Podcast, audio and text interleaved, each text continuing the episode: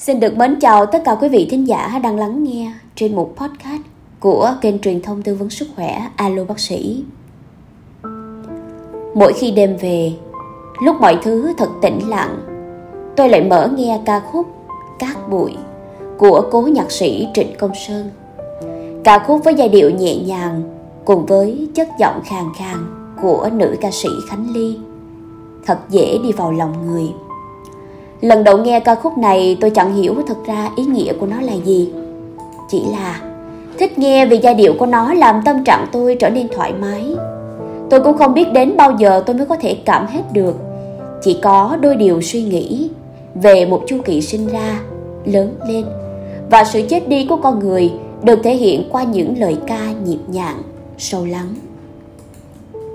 Cuộc đời của mỗi con người chúng ta được sinh ra là do sự hóa kiếp nhân sinh từ những hạt bụi. Hạt bụi nhỏ bé với hình hài lớn dậy và tạo ra những giá trị riêng cho bản thân của mình.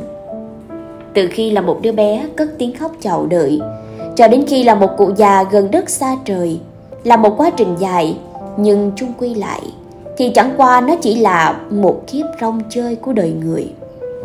Tôi rất biết ơn ba mẹ tôi, những người đã mang tôi đến với thế giới này, để tôi biết yêu thương là gì yêu thương mọi người và thấy rằng cuộc sống tươi đẹp. Sẽ thật nhàm nếu như chúng ta cứ mãi nói đạo lý. Nhưng mà thật ra ấy, mỗi ngày đều nghe một ít. Nó khiến cho bạn cảm thấy nhẹ nhàng bình thản khi xã hội ngoài kia quá nhiều điều xảy ra. Một câu hỏi chưa có câu trả lời chỉ biết rằng một ngày tôi có 24 giờ để sống. Hết một ngày là hết một kiếp rong chơi của tôi sẽ ngắn lại một ngày. Dù muốn dù không thì tiếng động nào vẫn gõ nhịp không nguôi. Nó nhắc nhở tôi phải biết sống sao cho ý nghĩa và cho trọn vẹn một ngày. Bạn chia một ngày ra như thế nào? Có người sẽ đi làm nhiều hơn, có người sẽ ngủ nhiều hơn, có người sẽ chơi nhiều hơn, có người sẽ học tập nhiều hơn. Bao nhiêu năm cũng là một kiếp con người.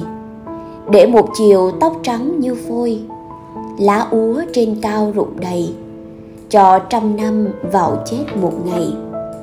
Nghĩ cho cùng thì tất cả mọi người đã bắt đầu từ các bụi, thì sớm muộn gì cũng trở về các bụi. Sinh lão bệnh tử là quy luật của lẽ thường nhiên. Cái chết không loại trừ bất kỳ ai.